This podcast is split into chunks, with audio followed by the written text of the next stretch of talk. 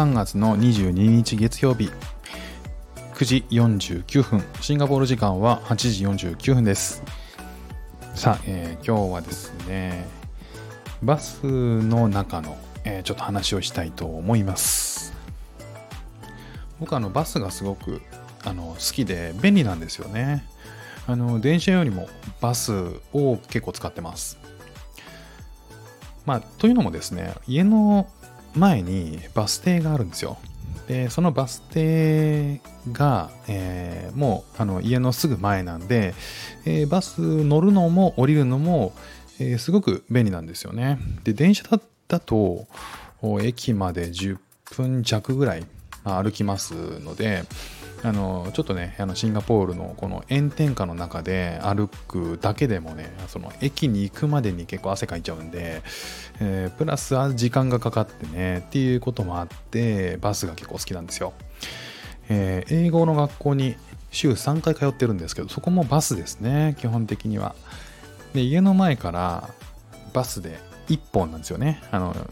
学校までね。で学校が入ってる建物のすぐ前にバス停があってそこまで行くので、まあ、めちゃめちゃ便利なんですよね。だからバスよく使ってるんですよ。でこのねバスですごくよく見るあの光景がありまして、えー、バスに乗ってるとねあの電話がね誰かの電話が、えープルプルプルプル鳴ってるわけですね。音でね。で、バイブに線の回っていうのはあるんですけど、まあまあお構いなしで、あ、音が鳴ってますと。で、鳴ってるよ。ね、日本だったらね、あの、ばあの音を切って、えー、と出ないと思うんですけど、鳴ってるよと思ってそっち見たら、Hello っつって出るんですよね。出るんかいって。で、結構ね、みんな出るんですよ。もちろんあの出ないあの人も中にはいるんですけど、結構な割合でね、出るんですよね。で、えっ、ー、と、今バスだからねとかって言ってね、切るのかなと思ったらね、割と普通に話してるんですよね。もなんかこれあんまり日本では見ないなと思ってたりしててですね。あとは、あの、僕がね、えっ、ー、と、先頭にバスの先頭の方に乗っていて、えー、結構後ろの方からね、音楽流れてきたんですよ、バスの中で。で、えー、その音楽がね、えー、チャンチャカチャンチャカチャンチャカっていうのが鳴り続けてるんですよ。まあ、出るんだろうな、で電話来てるよとか思ってね。でもあんまりね、後ろの方だから、まあ、後ろ見なかったんですよね。そしたらなんか、あの、鳴り続けてるんですよ。で、えっ、ー、と、鳴ってたかと思ったら、次にね、人の声がこう喋り声みたいなのがね、えっ、ー、と、そのスマホから鳴ってり始めたんですよ。で、なんだと思って、え、長い。ね。パッと振り返ったらね、あの、スマホをね、横にね、持って、映像見てるんですよね。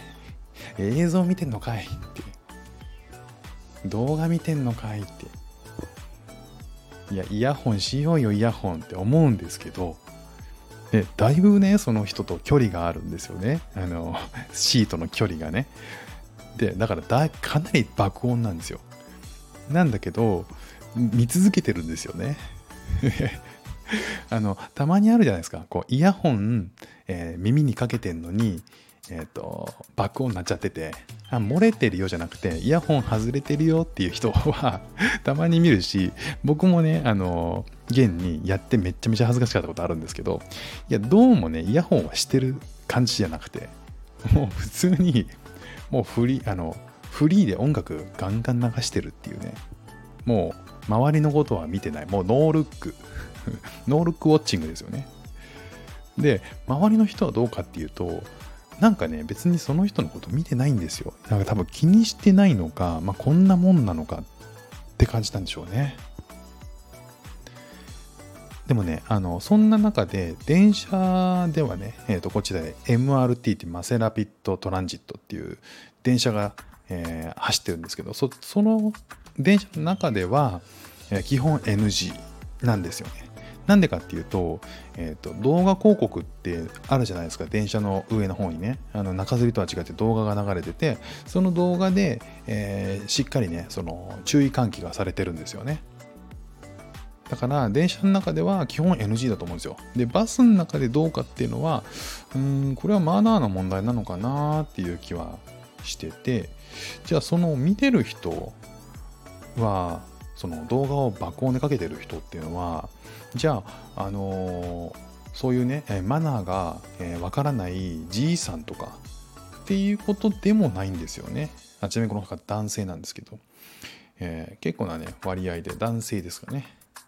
ででも高齢ではあるんだけど物の良し悪しは分かる年齢だろうなっていう感じですよ。ね、だから